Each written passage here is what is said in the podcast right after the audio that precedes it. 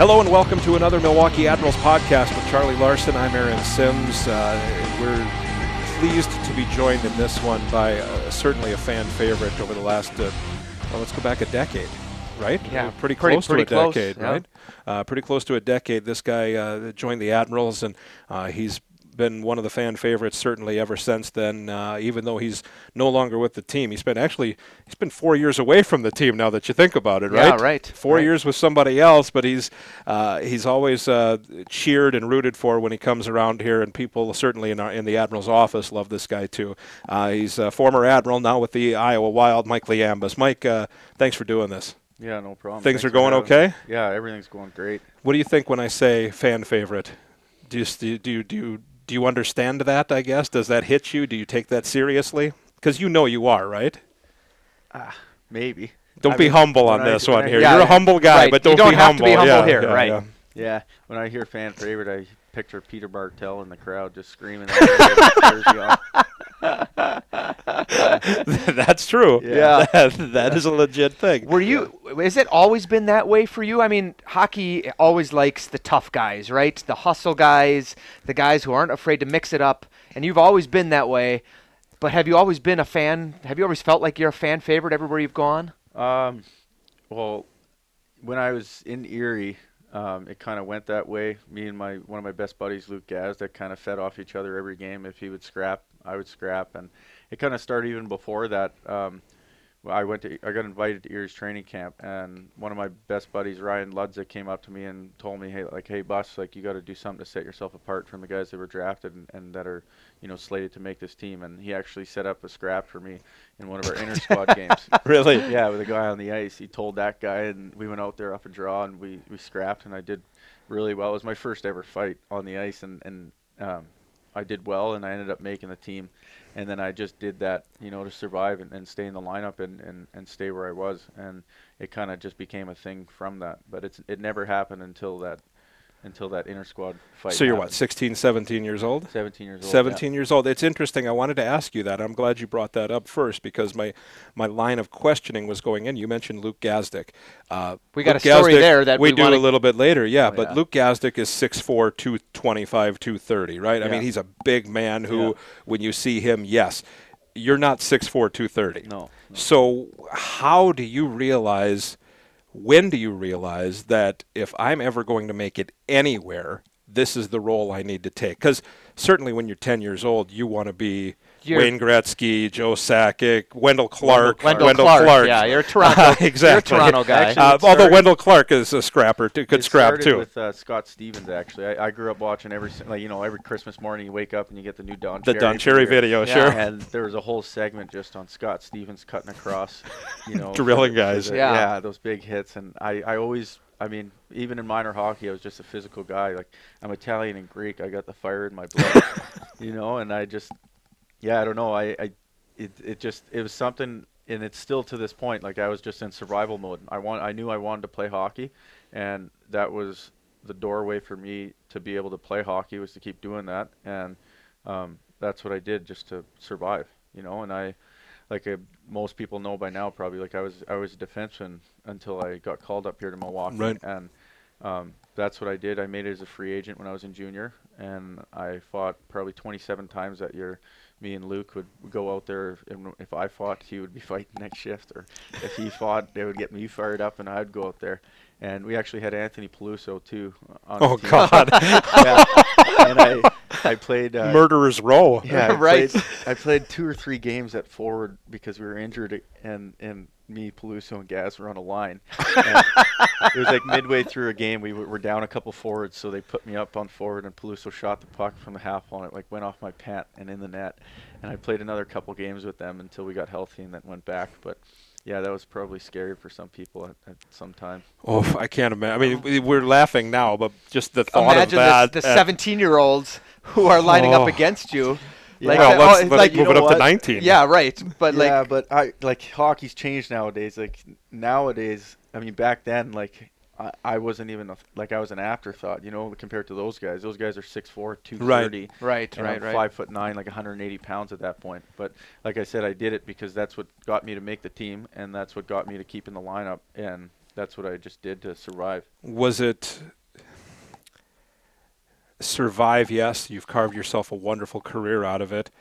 Um, were you happy that that had to be the way?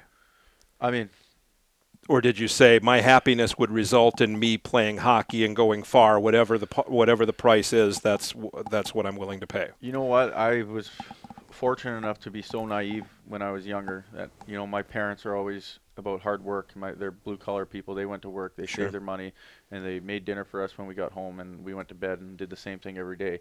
And they always just told me, you know, just keep working and keep dreaming, just keep working, just keep working, and it'll work out. And that was kind of just the avenue I had to take, and I, I just, no matter what the avenue was, I was going to work as hard as I could because that's what I was taught. You know, Yeah. and it, things will work out if you just work hard.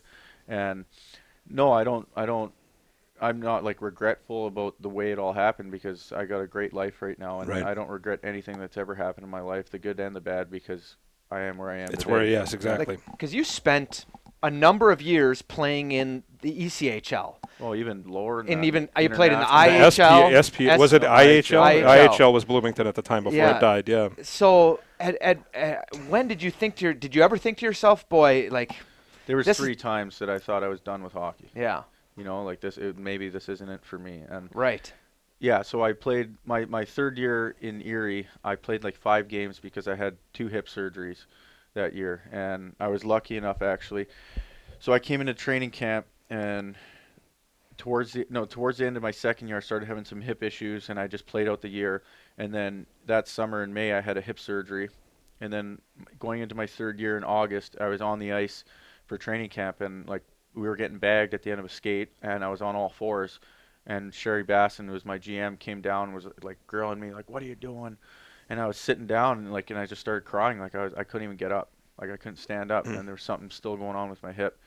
So I went and got a cortisone shot, and I did some treatment for a month. Went home to Toronto and did treatment, and I came back, and I still couldn't play. Like I tried skating, and I just couldn't do it.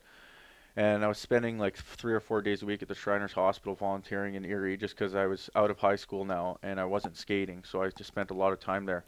And the head doctor, Dr. Schrantz from Shriners Hospital, got in touch with our trainers, got what was going on with my hip, my MRI, sent a request in to the Shriners Hospital, the head Shriners Hospital in Tampa, because I was old. It was too old. I was right, like because you're 18 nine, or 19, at the years time old, or and it was for kids, you know. Right. And there was Dr. Byrd out of Tennessee at a Vanderbilt actually is uh, was coming to town in December 5th in 2008 to come do three hip surgeries to teach like I think there were 75 doctors around and Dr. Schrantz got me approved to be one of those surgeries that he Wow.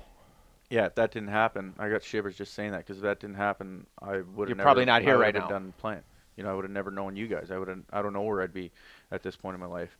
And anyways, I ended up getting that surgery, and I had to rehab for like four or five months, and I played the last five games of the season, um, going into playoffs. But it's, I mean, every week hockey gets faster and faster in the season, and I just couldn't keep up at that point because Right. I missed a whole year of hockey. Um, yeah. So, but after that, the next year, I Robbie Ftorek was our coach, and uh, I was I just remember like I was just so determined because I had this hip surgery. Actually, before that, um, Rick Dudley was the GM, assistant GM of the Atlanta Thrashers, and he wanted to bring me to uh, Atlanta's camp the following year. So And Ludzik was tied there, right? And you're best friends with Yeah. Ludzik's kid, yeah, so Ludsey Steve coached- Ludzik. Steve Ludzik coached a team. I think it was the Tro- Detroit Vipers in the IHL. I was going to say he and day. Rick Dudley are tight. Yeah. Yes. Yeah, and so that was a connection there that got my foot in the door. And so Ludsey, I mean, Rick Dudley also had a connection with Jarrod Skalde, who was the head coach in the IHL in Bloomington at the time. Yeah. okay, So because I didn't play all year and I was going to camp the next year, they Rick Dudley had me go to play the last eight games of the year for Scalds in uh, in the IHL, and I did that. And then uh, I was so amped up. I was going to my first NHL training camp. Worked my tail off all summer. I got in the best shape of my life, like the, best shape still, like to this day was was that summer yeah, and I went the day before I was leaving for Atlanta's training camp. I was teaching a couple of the young guys before exhibition games in Erie, like uh, some just self-defense stuff if they got in a fight. Right. Because back then there was two, three fights a night, especially in exhibition games. And one of the guys I was holding fell down and it twisted my my, my thumb and I snapped a tendon in my thumb. And the next day, my hand was blue. It was huge, and I'm just freaking out. And I'm trying to hide it in physicals Right. for this Traverse City in, in Atlanta. Yeah. And I like the doctor saw. They ended up taking an X-ray. We were about to play a game against the Rangers, and they took an X-ray right there at the rink, and like they just saw my joint opening and closing. They're like, "We Oh. can't, we can't let You you, can't go out there. So the next day, I was sent back to Erie, um, and then I was just crushed because that was my first camp, and I just had so much momentum going. You know, after rehabbing for my hip surgeries, you know, and thinking my hockey was done at that point, and then I finally got like a second opportunity, thinking, okay, I'm going to an NHL camp now. I can, like, you know, gain some momentum here, and then that happened. So I went back and I rehabbed my thumb for like four, four to six weeks, and then came back to Erie, started playing. Had two points in the first three games back, and I'm just feeling great. Yeah. And then, you know, obviously all that stuff happened in junior with that hit, and Yeah. and, and then then again, I was like, that was the second time where I'm like, oh my god, like Am I done? I, I'm like This maybe it. maybe at this point I'm like maybe something's telling me that I should be doing something else. You know, I should listen to that. And so I let some time pass, and then, you know, Skalde always called me and was like, hey, you got a spot here if you want to come play. Um, so I ended up going to play for Skulls in Bloomington in the IHL again, and I played like 17 games, and I think I had 14 fights because everyone just wanted a piece of me from everything that happened. right. Right. Yeah, and then uh, I ended up getting my wrist stepped on two days before my 21st birthday and severed four tendons in my wrist. Oh, Cheapers. Yeah, and I woke up with hooks coming out of each fingernail and fishing wire to like halfway up my arm, and that was the third time where I'm like, all right, like this is like Should I be done? I, I can't be doing this. Like Yeah. maybe like I should listen to like I'm a spiritual guy, like not Right. not religious, but I, I you know like I believe in energy and I believe in in you know listening to your gut, and I was just really trying to figure out what I was doing Right. and uh, I stayed in Bloomington the rest of the year and that summer and rehabbed. And Brian Burke called me uh, like early on in the summer, like he called me himself, and he told me he thought I got a raw deal and I took a bullet for a thousand men. And he's like, I want to invite you to training camp. He's invited me to rookie camp. He said. Right. So I ended up going to rookie camp that summer, and I was in great shape again because I was so determined. And I went to rookie camp, and they had that tournament in London, Ontario, and I played really well there. Got onto a couple scraps. I remember Nazem Kadri got, and Dale Mitchell. They both were like getting taken advantage of by this Tim Spencer that was playing for Ottawa at the time, and then Eric Gryba. And I changed for someone when it wasn't my time, and went out there and grabbed them and took care of it, and they liked it and Berkey ended up inviting me to the main camp after that, which wasn't part of the plan. Right. So now I'm thinking like, okay, finally, like I'm, gonna get something. I've got going some here. momentum going. Yeah, yeah, like finally. And then it comes to like three days before the end of the NHL training camp, and I'm still there. And I'm like, I had lunch with Dion Phaneuf the one day at the rink, and he's sitting there telling me that like you're doing like such a great job, like this is gonna work out for you here. So I'm going home and I'm thinking like, holy crap, this is amazing. Like Toronto Maple Leafs, my hometown. Right. I come to the rink the very next day, and my gear is packed and my sticks are taped. That's the clue. Yeah. And I just, you know, I just, my heart sank. And Yeah. right away, someone grabbed me and was like, I had to go upstairs, and I sat down around a table with four of them Dave Poulin. Brian Burke wasn't in there, but there was Dave Poulin and some of the other staff. And I didn't say a word. I looked at them like I wanted to just jump across the table. Right, and rip their knew- throat out? Yeah, because I knew what was coming, you know? And I didn't say a word the entire meeting. And they actually slid a piece of paper over when I first got there for me to sign because I got my teeth knocked out the first day of training camp from a, a tipped puck. Yeah.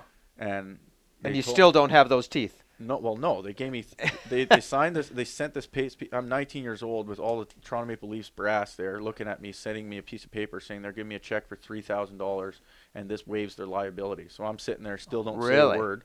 Sign this piece of paper. They gave me a check for $3,000 and I don't have teeth to this day because it's like five grand a- an implant. because they Sure. took advantage of you. Right. Yeah. Yeah.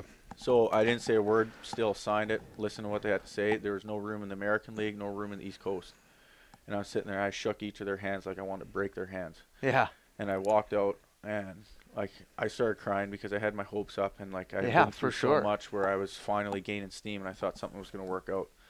And I just remember calling my brother William and he came and picked me up and I went home and sat in my room. That it was like a Friday night, and um, it was kind of a backup plan. I didn't have any plans of going to Canadian University, but I ended up calling the coach on that Friday night and I I didn't even tell my parents yet, and I booked a flight that Friday night for s- the next day for Saturday, and I packed my hockey bag.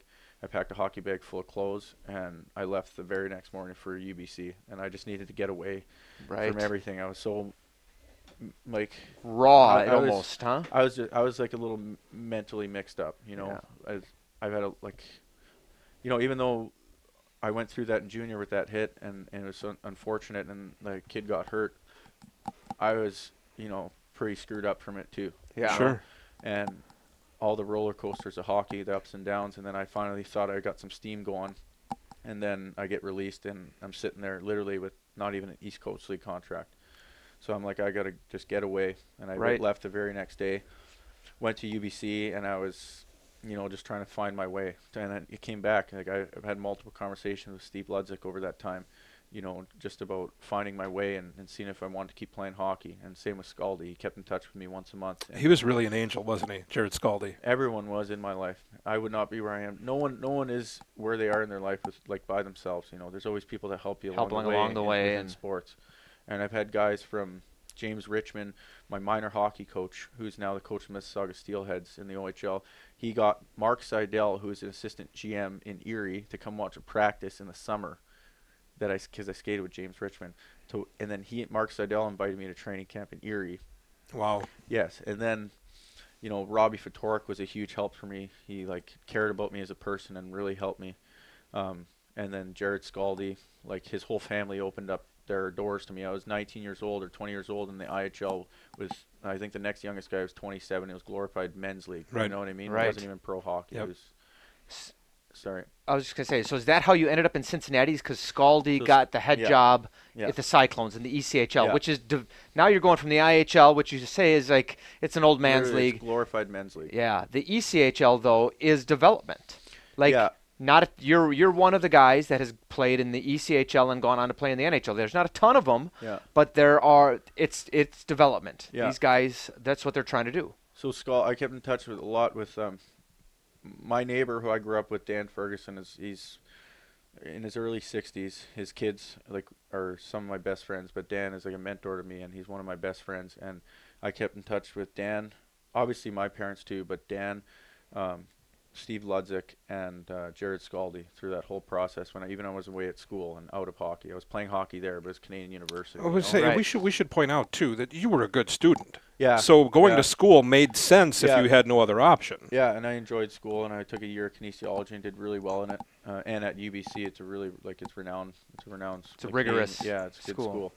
Um, but anyways, I got. I'll make a long story a little shorter. But I got to about Christmas time, and I went home with my family and talked to my parents, and I was like, all. I still didn't know where I was as a person and where I was mentally, but I just knew that I wanted to play hockey. Mhm. Like, that's all I knew and loved. Yep. Like I wanted to play hockey. So Skalde always said there was a place in Cincinnati if I wanted to come, and so I knew the UBC season was finishing like mid February, end of Right. February. I already had my ticket booked um, to go to Cincinnati the the Sunday, like we played Friday, Saturday, and Sunday I was leaving. I had my apartment packed there, and I called actually UBC coaches from the airport, and they're like, "Well, come in and talk to us." And I, I already told them I was at the airport, and I made my decision, and I went and played the rest of that year in Cincinnati. I ended up breaking my hand, which is why it looks like it does now. my index finger. Which is to say, for people 90 who are uh, listening, Yeah. his index finger is a 90 degree angle. Yeah. Um, yeah. So any, anyways, I, I ended up playing there for a couple years with Skalde, who even in the IHL, like him and his wife, like I was 19 or 20 years old and and was such a fish out of water. Yeah. And Skalde and his wife Erin and his two kids, like they were babies at the time, you know. And now I've grown up with them, and and you know, True, his daughter's flourishing in New York, and his son's at a prep school, like playing hockey, and they're just so mature because they've lived the hockey life and traveled around.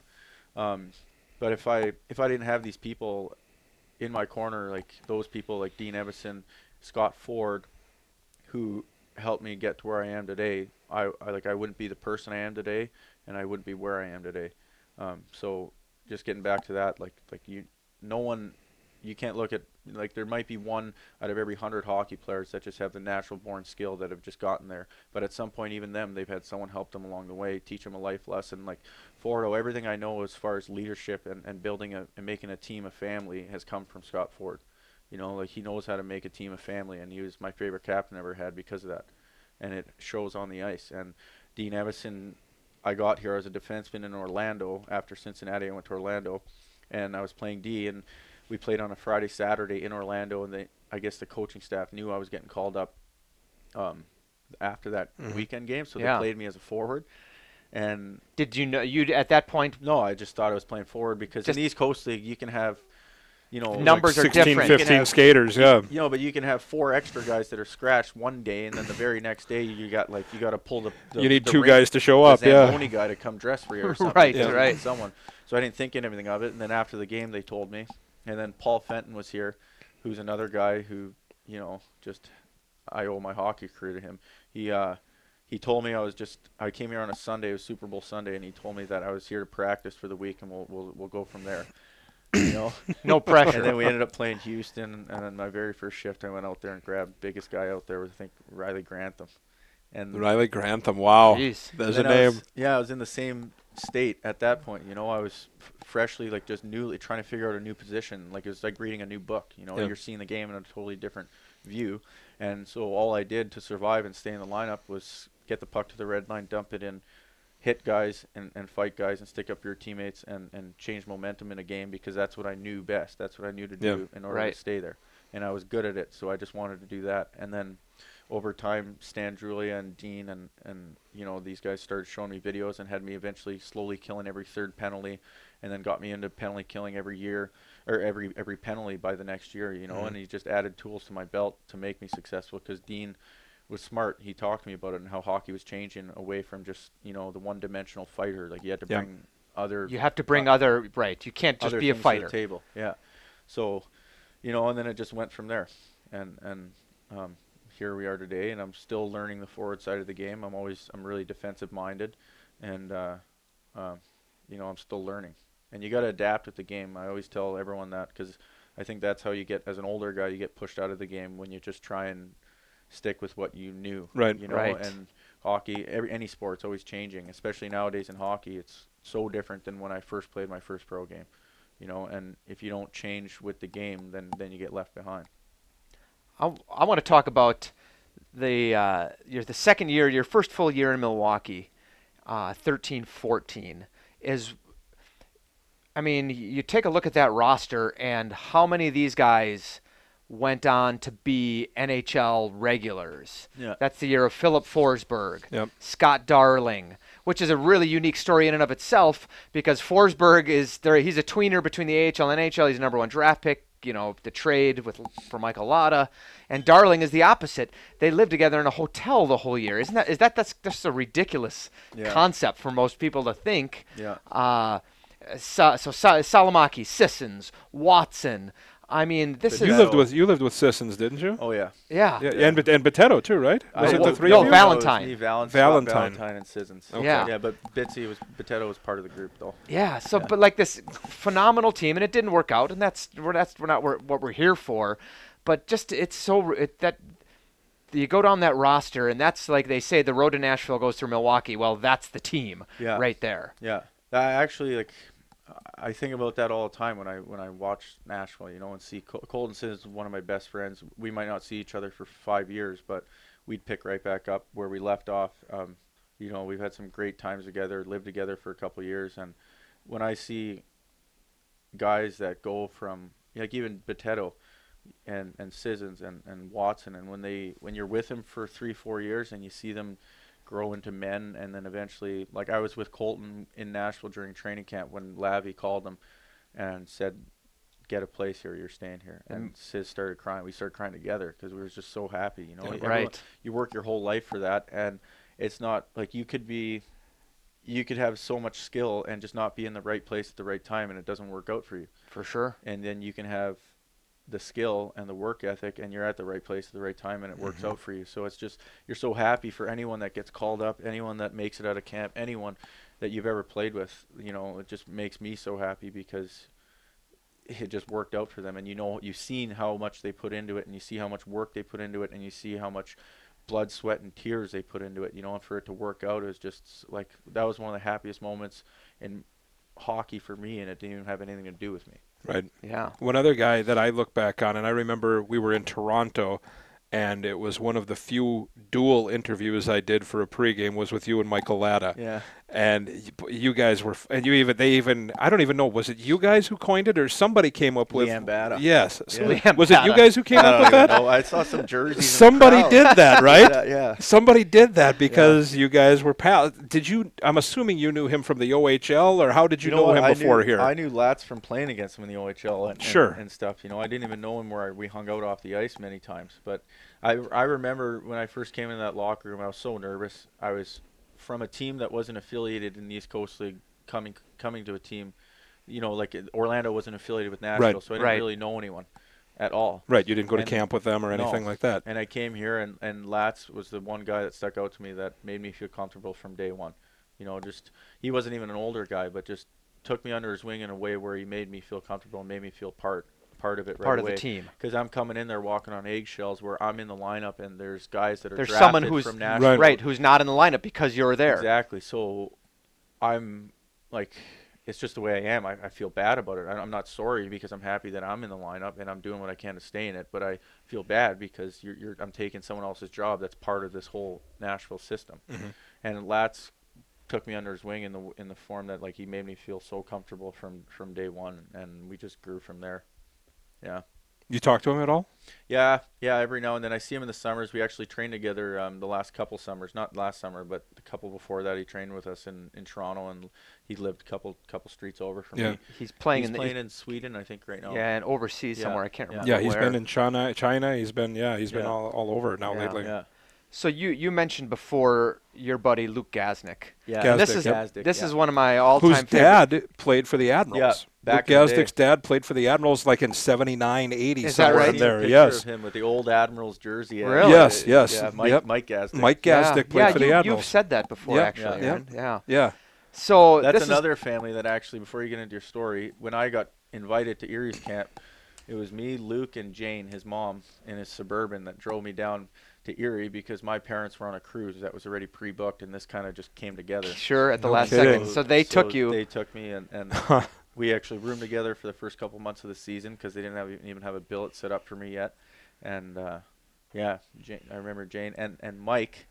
So my parents were on the cruise, and the only promise they made me make was not to play a game, even an exhibition game, unless I was signed, because then you give up your uh, NCAA scholarship. Sure. sure. And Sherry Bassin told me that he wanted me to play in the exhibition game before I signed, and I said I can't. Like I, I that's literally the only promise I made to my parents. Right. So I packed up all my stuff and, and I was getting ready to leave in the morning with the Gazdics and, uh, and he- Sherry Bassin came to me in the morning and gave me a contract and Mike Gazdic signed my contract with me. Really. Really? Wow. Yeah. Real quick, y- you mentioned. Uh, I, I- I'm sorry to interrupt, but and, and we don't need to go long in this. But was a U.S. college in your future, or Yeah, was it I was it in your target? I was talking to uh, um, what's that? The U, UMass Lowell Okay. um, back then, but you were still so young. Like I was only 16 at the time or 6, 17. Right. But right. It wasn't. But it- a lot of guys are playing major junior at that 16, Yeah, 17 yeah, years old. yeah. So yes, so yeah, Yeah. The, Freddie Gaudreau ran into the same thing, Same is thing, that yeah. he didn't want to do anything because of, of the U.S. But UMass Lowell, you could have been Joe Pendenza's Joe teammate Pendenza's there. teammate. Yeah. So you guys you have got to be about the same age, I would Yeah. For- think. yeah, you are. So anyway, uh, I'm sorry. So uh, Charlie was getting into So, Luke uh, Gazdic. He's Luke about Gazdic- to talk about Luke put me to sleep. yeah. And I don't know who Luke cat uh, is. Luke, are we? Is he playing for Oak City at the time? no, it was Texas. No, it was Texas. the playoffs against Okay. Texas. For his second game. Second game of the playoffs against the Admirals. Won game one. Yep. I had an assist in that game too. Yeah. Did you? remember that, Yeah. And But in the same game, didn't Winnie get hurt too? Brad Winchester. I don't know. He got hurt in the series Winnie too. Winnie was great. He taught me how to tip pucks. really? Did Yeah. Brad Winchester. There you That go. was Great. There you so, you know, uh, fights in the playoffs aren't common. Terribly common, no. Right, not real common. And we have no idea that you guys have this relationship. Nobody does. Yeah, yeah. Right? No, it's your first year with the Yeah. team, right? Right. It's 12, 13. Right. And Gazdic's, huge, like we've mentioned, he's humongous. I mean, you're not from a uh, from a height perspective, you're not. Yeah. And so you guys fight, and he gets the better of you, Oh, put me to sleep. knocked O- you out. Oleksiak, Jamie Oleksiak was wheeling the puck around the net, and that's the red zone for me. If you're in the crosshairs with a D-man wheeling behind the net, Yeah. like I'm coming from the other way, Right. and I just put my shoulder right through his chest. Oleksiak's six foot seven, like two Right. He's hum- fifty right. and I just put him like I fell too because it was such a big impact, and I'm on the ground and Gaz is over me, and he's like, "Boss, we, we gotta go." I like, and I was like, "Yeah, probably for that." yeah, and he just we started getting at it, and I remember um, I couldn't reach him; he was so big. So I, I literally the second I went to go switch to left and grab with my right, um, he just was cocked back and he just hit me right on the chin. Right on the and I chin just and went right to sleep. Right in front of their bench, Oh, if yeah, I'm not mistaken. right to right? bed. Yeah. Wow. And so, you know, you go off to the trainer's room. There must have been less than five Well, minutes Doug, to go. Dougie and I think Fordo helped me get Yeah. off to the trainers. and Gazdics goes off goes off the ice as well. Well, he he's Takes your best yeah, friend. yeah. So he's going across the other side to see how you're doing because he's concerned about you. Yeah. But you But- don't know But that yet. nobody knows that. Yeah. Nobody knows that. So you've got security guards and, and Chris Steerwalt, who is not a big guy. Yeah. What's he going to do? Like Gazdic's coming into the locker room because he wants to check on you, but he Was he still in his skates, by the way? He Do you know his, that? He took his skates off. I remember Okay. I was still in my skates because I walked over the concrete at one point. I was so scrambled. yeah. but no, he took his skates off instead of going to the penalty box. I guess he was pretty rattled that that happened, and he took his skates off and come running over. And I remember you guys saying that like everyone was in a panic because he thought Like what was- have we we've was we've never had this. Yeah, he thought he was pissed coming back at me. Right. I don't even remember it to be honest. I, I was still sleeping by then. Yeah. Oof. But yeah, I don't I don't remember it. But So you don't remember good story. talking to him after he comes over to the Admiral's locker room to check on you? No. The only thing I remember is after the game, I went and got a couple Domino's pizzas, and I remember uh, Cam Reed and and Shala were living at the Boston Lofts, I think they were Yeah, called, yeah. right, Right, right above Hilton, Grand- and yeah. I was at the Hilton, so I just grabbed a couple pizzas and and went over to their apartment. And the next day, I came back feeling like a million bucks, like nothing happened. Two Domino's pizzas will do it. Yeah, that's what Wow. And, and the next thing you know, you're you're traveling Europe for the summer Yeah, with the guy with who just just uh, yeah. Yeah. put you to sleep, as Yeah. you say. Yeah, Do you enjoy fighting? I love it. Do you really? Yeah. I ask uh, people ask me all the time, like, do they enjoy it? And I said, I said, I don't know that they enjoy it. I don't think they hate it, but I don't know that they enjoy it. There's a lot of guys that don't enjoy it that uh, that I know, um, but It's the I mean- to them, it's the shoveling Did manure of you- jobs. There's no other adrenaline rush like squaring off in a stadium with everyone's eyes staring at you. Right. And it's just you well, it's like another Wojo. we Wojo say, yeah. always says fans like goals and fights. That's when they that's when everyone stands. That's when everybody I'll put gets a fired up. game-winning goal against the cheer of a fight at center ice any day. Like uh, Do you- like the, the noise of the Yeah, fans for yeah. a Do you have- Yeah. to the noise for a fight? There's just I mean at the end of the day it, we're entertainers. You know people are buying tickets like they're going to a musical or like Right. a, Right. they're going to a concert. We're, they're buying tickets to come watch a show and Right. it's exciting. It's entertaining and we know what we're signing up for. Do you Yeah. have Do you get you the ha- sense that others enjoy it as much as you do? No, some guys do it No. because that's just some guys do it because they, they they have Because they're to. 6'3", 220, and that's what they have to do. Yeah, Do you have favorites? Favorite fights of yours? there's one You against. first of all, you have an incredible memory. Just going over this, you, you're I have a- recalling I- names. I, do have an incredible memory in some instances, but that's. But when, when your memory, wife tells you, short short term memory Right. is pretty shoddy. Like, Michael, we need a we need a gallon of milk on your way home from practice. Yeah, or I go downstairs to get something and I'm standing there just thinking for five minutes why I came down. and then you walk out empty-handed. yep. Then I come back upstairs and have to ask. Got to her what she walk through the down. process again. Yeah. Anyways, do you have favorite fights from your career? Um, yeah, there's one. Uh, I uh, I remember. I fought Devin Didi His name was. Yeah. in Yeah, sure. Chicago. Um, in warm-ups, Chet Pickard was our goalie, and he was stretching close to the red line, and Devin Didi came over and stuck him, like, which was kind of dangerous because he was stretching his hips and groin and stuff. Right. And both warm-ups stopped, and all Everybody teams came center to That ice. was center a ice. show. I remember that. And there Yeah. was uh, me, Fordo, um, Lada, and they had DiDiomete and this other big French guy that Lada ended up fighting first shift. Um, Desbiens, Guillaume Desbiens. Oh, Oh, yeah. Guillaume And they had Desbiens, good- yeah, they had a good He was a good player in and this then, league. Yeah. And then Lada's done for five minutes, so I go out there to take Latz's position on the ice. DiDiomete goes out there. and we both we don't even say anything. We just look at each other and we know what was happening. And Yeah. we dropped our shit. I mean stuff. and uh, we got at it, and there was zero defense, just straight like Just right, roundhouses. just right, not even roundhouses. They weren't coming from the fences. Just going. just as fast as bam, could, bam, trying to hit yeah. him quicker than he did, and then switching to lefts, and then switching back to rights, and no one went down, and it was just a slugfest, and it was one of the funnest fights I've ever been in. It do you great. feel the do you feel pain when you're getting no, hit? No, There's too much feel- you can adrenaline. get Too hit much with adrenaline. This, with this desk table, and you don't feel enough. Yeah. It's Until- all adrenaline and everything. Then the next day or the, that night, you're feeling it in Yeah. your hands and, and your face, but you don't feel anything at the time. I think you told Aaron this that you before you get into a fight and you're out there, you're singing. I used to when I was younger because I used to get too amped Too jacked up. I used up. to sing, uh, sing the uh, the wheels on the bus in my head just to almost like relax my shoulders down a bit. yeah. There's another fight. I fought Steve McIntyre here at the Bradley. Yeah, Center. I remember He's a that. wild We dude. played He him. was Well, we played him back to back, and he took a couple penalties. We ended up whacking him. I think it was like five two or something the first game, or five three. And the next game, a whole night before, my heart's ticking. I can't sleep because I'm like, I can't let this guy like just do this. And Yeah. like, I look, this NHL. I look like a coward to my teammates, not step stepping up. And in my head, I was like, this is the toughest guy that's ever played hockey in my eyes. Mhm. Like he's six Yeah. foot seven, 260 Right. pounds, just a beast. And so next game, first shift, I go and gently tap him on the shin pads, very gently, to not, to not anger Mr. him. Uh, Mr. McIntyre. I said that. I said, Mr. Mac.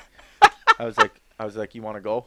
And he, he, he was facing the play. It was in their zone, so it was in our offensive zone.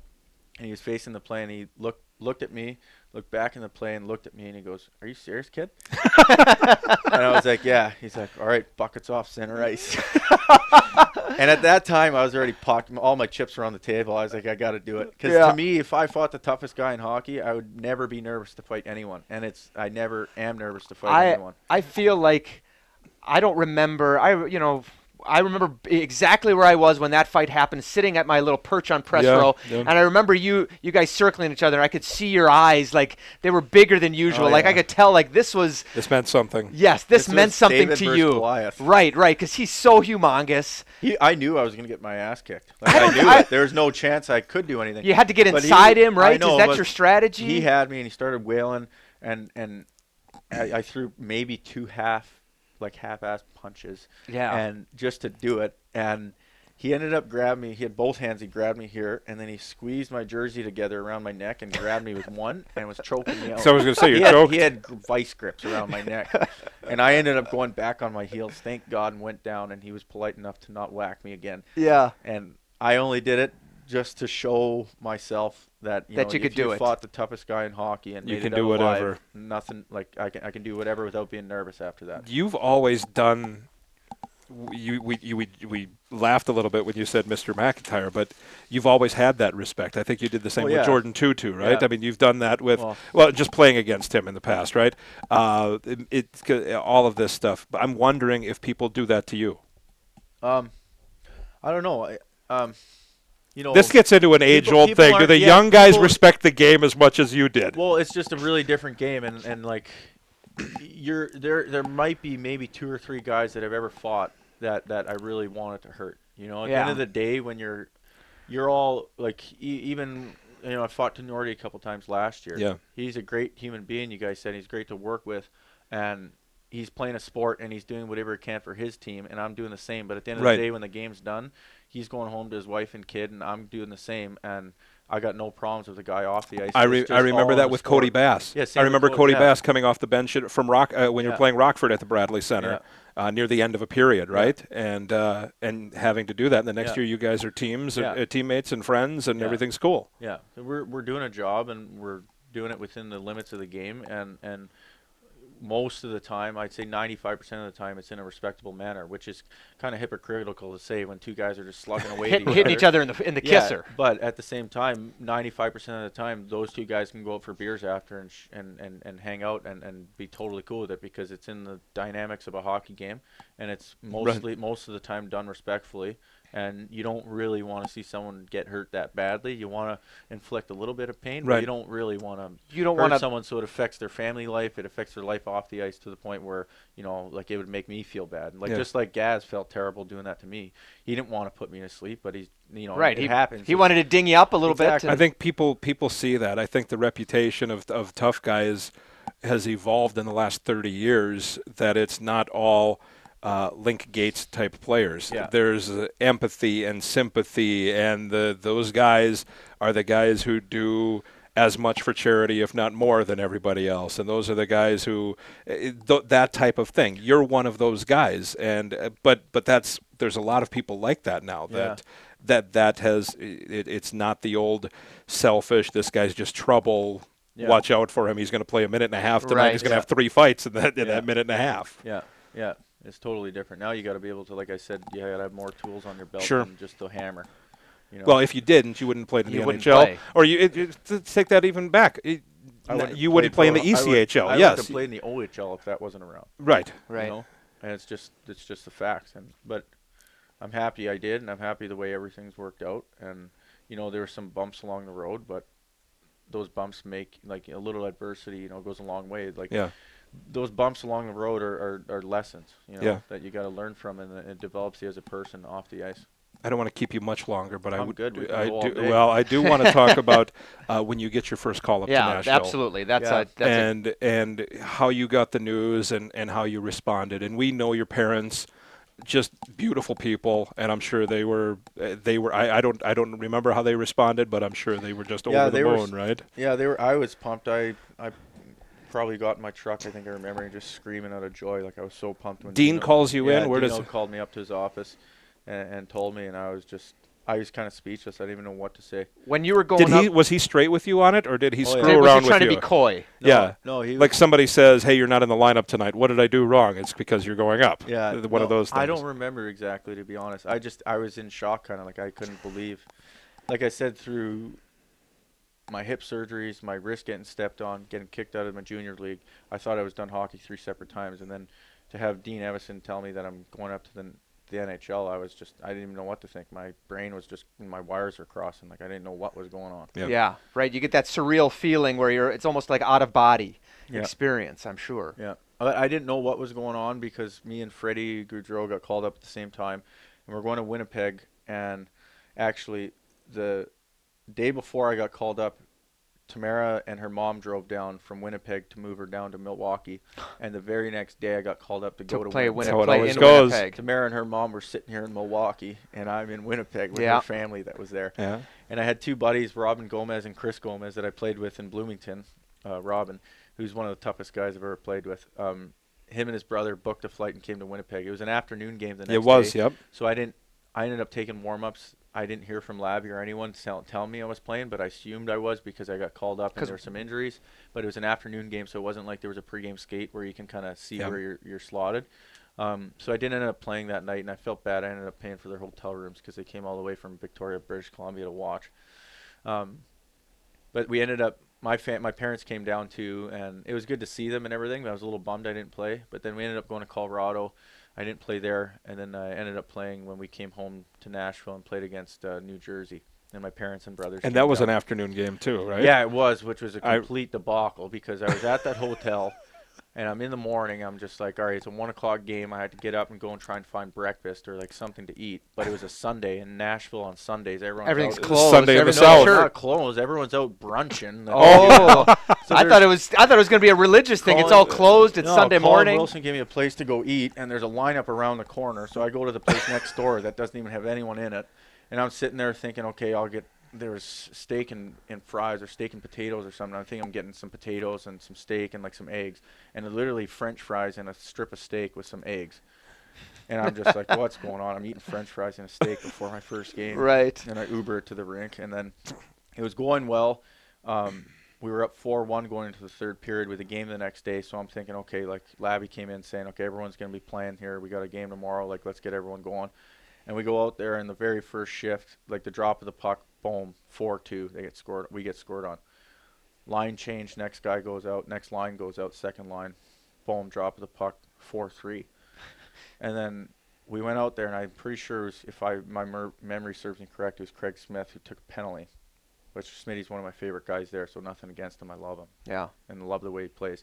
Um, then they got scored. On, we got scored on on that penalty to make it four-four. I sat there on the bench the entire third period, just wanted to curl up in a ball and just escape. I had the best seat in the house. They could have brought me a popcorn and a hot dog. and then, you know, it was pretty pretty tough way to end that game in my first game, going from going into the third period thinking we're winning four one. I'm Right. just loving it right now to like losing in overtime because we Yeah. ended up going overtime and losing it. And I got sent down the next day and I was just crushed. Yeah. You know, like I wanted more of an opportunity. And I remember trying to get into a scrap with that Miles Wood that was there that Yeah. hit someone and he wouldn't fight me, and that was the only guy in New Jersey that would or or thought That's would. may may Yeah. have. Yeah. Um, but yeah, so I was pretty sour about the way it ended. But my parents were there, my brothers were there, and Tamara was there, and we still have um, Pete Rogers actually, uh, the equipment manager there, um, was awesome. He sent me my gloves, my my pant girdles, and my jersey. Oh, really? Did he really? Yeah. Do you get a lineup card? Do you get anything like that? What do they do? Yep. The next year, I got a plaque lineup card with Okay. both teams on it, which was awesome from Nashville to do. And then I had my jersey framed and gave it to my parents. And then I had my stick framed. There's like a this cool little. My brother got it all done for me. He does all that stuff back home. My brother William. He's into memorabilia stuff. Okay. Um, but I got my stick framed and I gave that to my brother William, and I got my gloves framed as well and gave that to my brother Steven. Just because, with all the stuff that I went through, especially the stuff in junior, like I dragged my family's last name through the mud, you know, and they all experienced it with me at the same time. So I felt like, to this day, I just they've they've they've sacrificed so much for me to play in the NHL and get where I am today and have the life I have. I feel like I always got to repay them, and that was kind of a way to, you know, repay them no, Sure. obviously, I, I feel like I still like I'm in debt to them forever, but um, I think we always will. Yeah. yeah, yeah, Do, when you get always will. sent down, do you think to yourself, maybe that was it, right? Do you? Yeah. Are you Every s- time you get sent down, you think maybe that was it. It's Yeah. Even in Anaheim, it's the same thing. Like, and I'm still now. I'm, I do anything for another opportunity. like and I'm 30 years old, but I, I you want like that's. I mean, it's the best league in the world. You get treated like an absolute king, yeah. and and you're in the biggest spotlight in the world, and you, you that's what everyone's working towards. You know, every day, everyone here with you guys, your team and, and our team, we're working every day to get there. And Do you ha- do you talk to that guys about that? Do you talk to Yeah, like always- Brendan Manel just was called up? Yeah. Yeah. Do you does he come to you and ask you for advice No, or no, he didn't come to me. He's a, he's a bit older. He's been through it a bit, but I just went up to him and told him, you know, to just enjoy every moment, not take it too seriously, and, and just really have fun.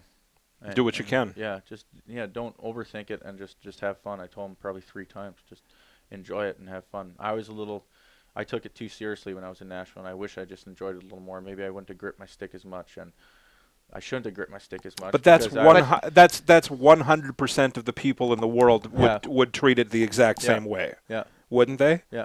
Uh, I mean, especially your the first, first. opportunity. That even- Exactly. was- what was I, 27 years old or something? That, Right. Right. I was like waiting my whole life for this with all those Right. downs that I had. Thought I was done playing hockey three separate occasions, and now I'm out there for warm-ups with a huge muzzy and no bucket on there in Nashville at Bridgestone Arena.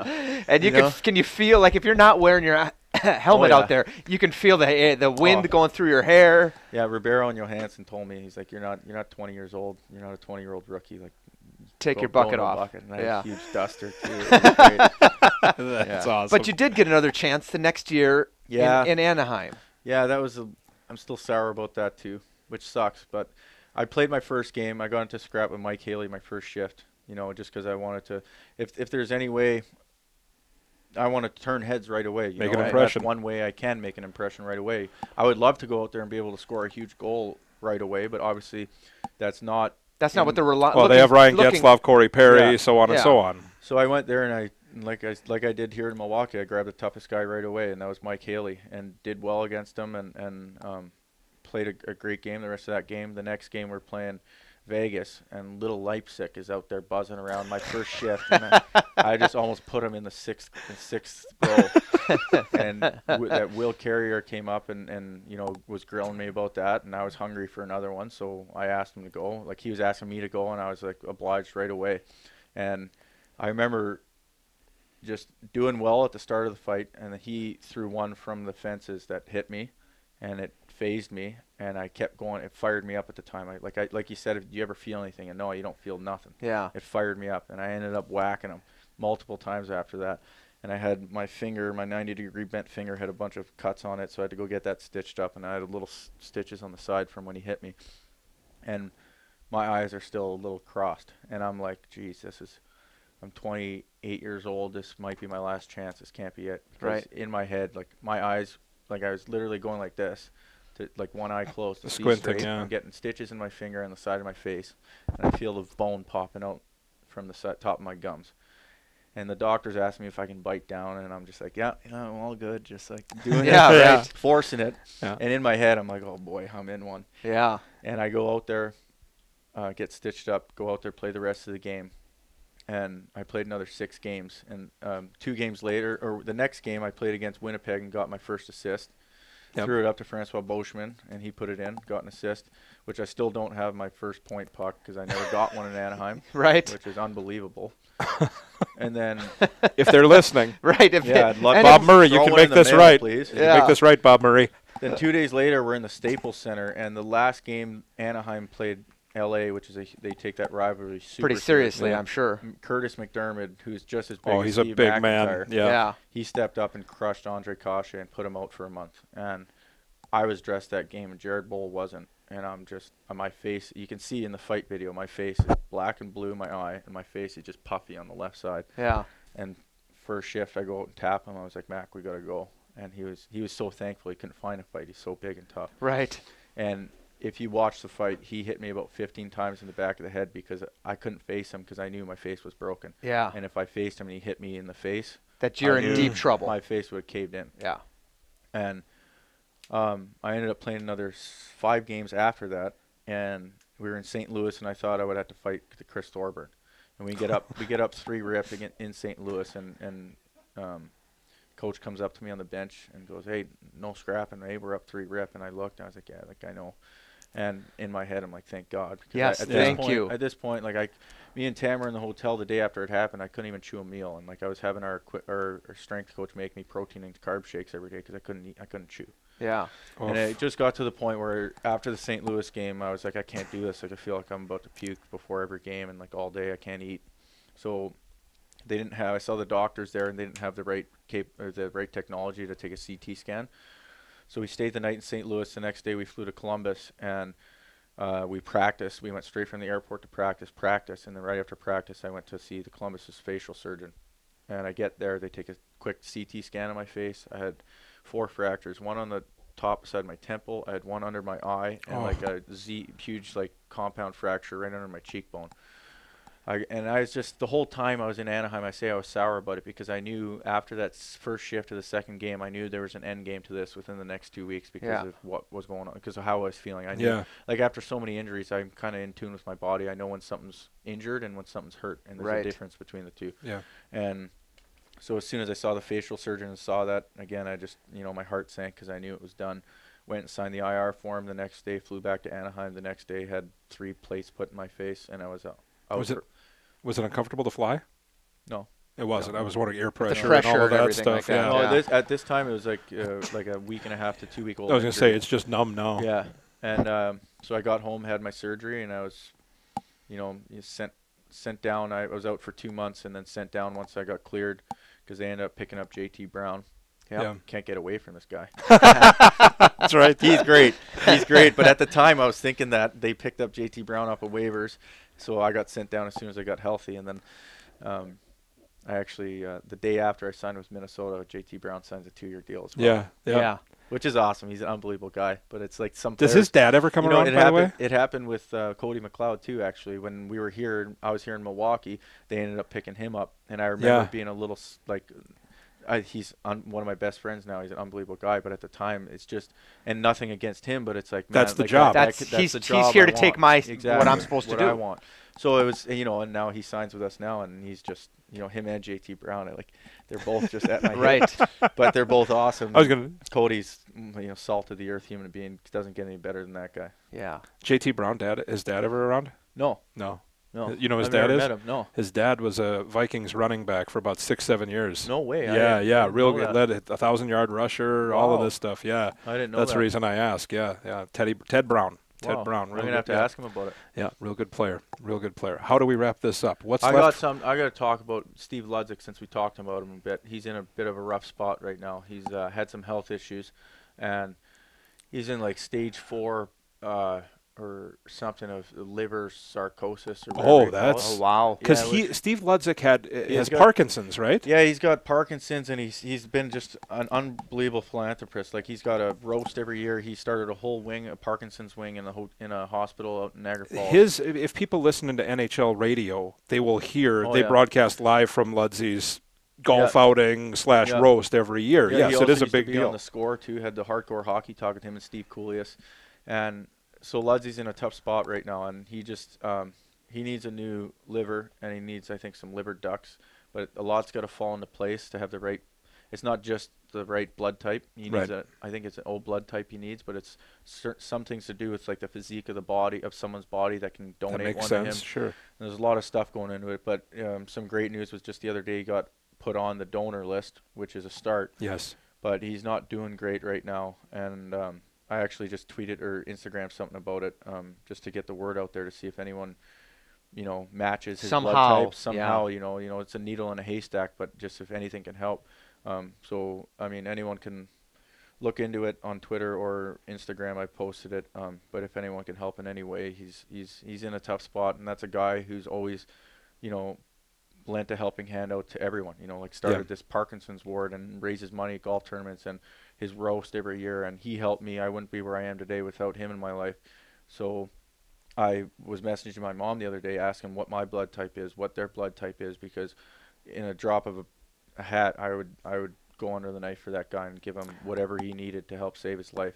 So if anyone is out there that can can help, Are you educated on what it takes? I because uh, we talk about Not blood type and body type and everything, and I guess I'm under the impression, and maybe I shouldn't even bring this up, but I'm under the impression that I could come to you and take a third of your liver, and that would suffice for Mr. Ludzik in Yeah, this case. But I don't know if that's No, 100% true or not. not. Do you have any idea, Charlie? No idea. I shouldn't have even opened It's- this up. know- I apologize. No, that is uh, we my one of my brother's best friends, Chris, had to um, took half of his liver for his dad who needed one, and they say your liver does grow back, like if you have a healthy Right. liver. So his liver grew back. My, his Okay. friend Chris, but Ludsey needs, I think, I don't know exactly, serious. but he needs part of the liver and the ducts. Uh, There's two liver ducts as well, I believe. Okay. and so he needs those ducts as well, and the ducts don't grow back. And so if someone gives one of theirs up, they can still still be fine with one of theirs. Mm-hmm. Um, but you, there's a lot of things that have to match in order for him Sure. To have a successful transplant. So they need the right donor. Um, but he's on the list, which is great now. Um, and we're trying to spread the word about it if anyone can help. But um, like I said, that guy's given everything to the community and lent his hand to everyone to help in any way in any situation. So um, you would hope to think that you know all of his good karma and all of his you know the good things he's done in his life will will return Pay the off. favor. Yeah. Um 'cause yeah, he's just one of the best guys anyone will ever meet. Um, so really hoping for him and, and really hoping you know to spread the word to see if, if anyone can help. Do you know is there a specific website or anything for I'll have to go for on- him, I or know but I- people should just at least look up Steve Ludzik on, online or or on your His- Instagram or Twitter Yeah. accounts. I posted on my Twitter um, story, I think yesterday, and I'm going to put it on Twitter today. I was just talking to Ryan, his son, today about it, and um, the Steve Ludzik Foundation has a Twitter as well that his wife Marianne was posting it on Okay, so the Steve Facebook. Ludzik Foundation might be the best place yeah, to go. And I'll go post it on Twitter as well. Um, all the information you can read through it and see exactly what you need. And and there there's numbers, there's phone numbers on there and, and website I know as well that I'll Okay. post. Um, that anyone can go to to look up and see if they can help. I'm glad you said that. Steve Yeah. Ludzik played for the Blackhawks and Yeah. uh, is a coach and Coach, uh, yeah. all of these things in his career. Yes, indeed. Um, where do you see yourself in five years? We'll end with this. Where do you see yourself in five years? I don't know. The you know GM of a team? Yeah, I don't know. I'd love to do player development. That's about the only job I'd love to do in hockey, like we were talking about earlier. You You're don't- still not you playing in five years? Uh, we'll, we'll see. I'm gonna get by this year, and then um, I, I do want. I mean, I'm gonna play as long as Till they I tell you not to. Yeah, yeah, Yeah, I love hockey. That's the way to do it. I love the family that we have in hockey and the new people you meet every year. And my biggest thing in hockey now is like I love working with young young kids, and that's Mm-hmm. why I'd like to stay in Iowa just because you know there's I don't want to move around where you got to redevelop relationships and trust with young kids and start working with them again from Right. scratch. I would love to, you know, like we said with Sissons and, and Tony Bitetto and all these guys that you see that you grow with over four years that you help in any way, and now they're full time NHL guys. I want to do the same for Iowa and these guys we got there, like Brandon Duhaime and Connor Dewar. Like those are two young kids that are break starting to like Im- improve every single week, and they're such great kids off the ice. And for me to, I, I want I want kids to be able to, you know, look back when they hear Mike Liambas to be able to, you know, say, "Wow, he helped me." He helped in this to- way, or he taught me this, you know. And it's not anything maybe just on the ice; it's more so off the ice. You know, I want to teach them, you know, how to be a good person, how to be Well- a good friend, how to be a good husband down the road, and a family person. I tell you what, I always quote you Uh, it's something you told me years ago, and obviously I haven't listened to you. But you always said you can't outwork a bad diet, is what you used to tell me. Yeah. And you probably said told abs- everybody. I told that was with Potato back in the day. He was we were trying to get his weight down or something in training camp. They weren't happy, and I gave him my whole my plan I had from my summer plan, and I he was actually it was uh, I always used to say that abs are made in the kitchen, not in the gym. That's a good line. Abs are made in the kitchen. yeah. there you go. Yeah. Thanks so much for doing this. Yeah, buddy. thanks a lot. Before, bef- one last thing. Yes. We should at least let you pimp your. You got your own business now. You're a businessman. Kind of. It's not- Kind of. Yeah, yeah, yeah. I'm My- my slowly wife gave you going. money, Yeah, not right? yet. I haven't. Actually, she, her, and Peter Bartel, uh, and my brother are my next three orders. But the seed So, money. so tell nomadic, nomadic, nomadic designs. I called it, but um, What, we're do you do? I like building stuff out of wood and live edge, specifically live edge um, wood. And the wood I get is all been salvaged from trees that have fallen. And instead of going to the, you know, to be burned or, or going to the junkyard, um, these people that I buy them from um, have these companies that bring them to them and they mill them. And then I make charcuterie boards, I make benches, I make dining tables, coffee tables, um, plant stands kind of whatever. I'm making Bodhi right now a, a, a little sign out of this piece of ash that I got, uh, and I'm hand carving out his name in it, and then I'm gonna fill it with this green epoxy because his room is all cactuses and palm trees since we were in California when we made him. Sure. and so I'm gonna make him this cool sign with his name on it. But it's just working with my hands. I, I was always into Lego when I was a kid. I you know would finish my Lego I got for Christmas, and I would do my brother's you know Lego as soon as I was done with mine. And I was into remote control cars, and I built remote control cars from scratch. And then I would go on to build my brothers or help them fix theirs. And um, it's something I you know it's it's almost relaxing. In this, I've only been doing it in the summers, but this is the first year I actually got it going in, in Iowa since I have a house and I have a whole my whole workshop set up now.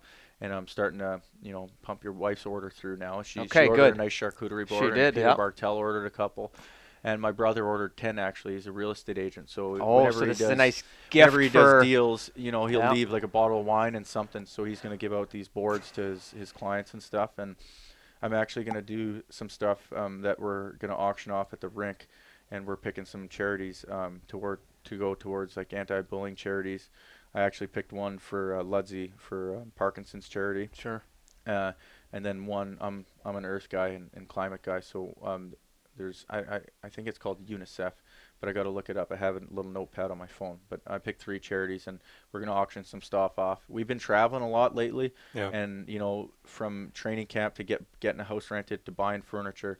Like setting up my shop was the last thing, but um, I'm gonna spend some time over the Christmas break and pump these orders out, and then make a couple pieces to auction off. Um, with the team eh, with Iowa so that we can you know raise money Raise a for little some bit of certain money. charities and stuff and at the same time it raises some awareness for nomadic designs And, That's and awesome. incidentally, I I keep dragging this on, but the first time I ever heard the word charcuterie was I had you out at with Bob and Brian on 1029 The Hog, and they said, "Hey, you Mike, you're you love to cook. What's your what's your favorite thing to to do?" And you said, "I I love a great charcuterie board." And I looked at them, and they're on the air, right? And I'm just off there, and I looked at them like.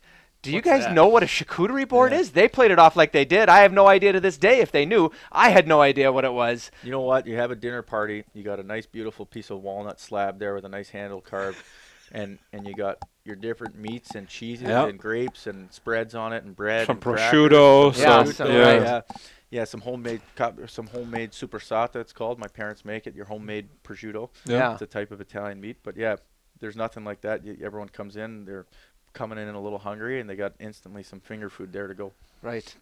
Beautiful. Yeah, So what a great what a great I way to wanna- end it. yeah. I want to do Website? something, uh, on Instagram, Nomadic Designs. Okay. It's called Nomadic underscore Designs. But I want to. I think I'm gonna get into firefighting maybe when I'm done playing hockey. And in Canada, you work a 24-hour shift and you're off three or four days. And I really enjoy the woodworking. So I would, my my dream, you know, when you say where am I at in five years or ten years, I would love to be a, a firefighter. You're in a new situation every day. You're in the firehouse with a group of guys. That's basically your family because you got to have their back. That's your team, yeah. You're staying in shape. I You're can, I cooking can for be 'em. the cook at the Yep. firehouse, and uh, at the same time, I have enough off time where I can run a business like my woodwork stuff. Have a little shop set up at home and be be doing that at the same time. That's awesome. Yeah, Perfect. That's awesome. yeah, I'm glad you said that, Charlie. Yeah. yeah. thanks, Charlie. Thank you My for uh, pleasure. thank you so much for doing this, Michael. yeah, thanks Appreciate a lot it. having me, guys. Mike Liambas joining us. Uh, that'll wrap it up. Thanks for listening to a Milwaukee Admirals podcast.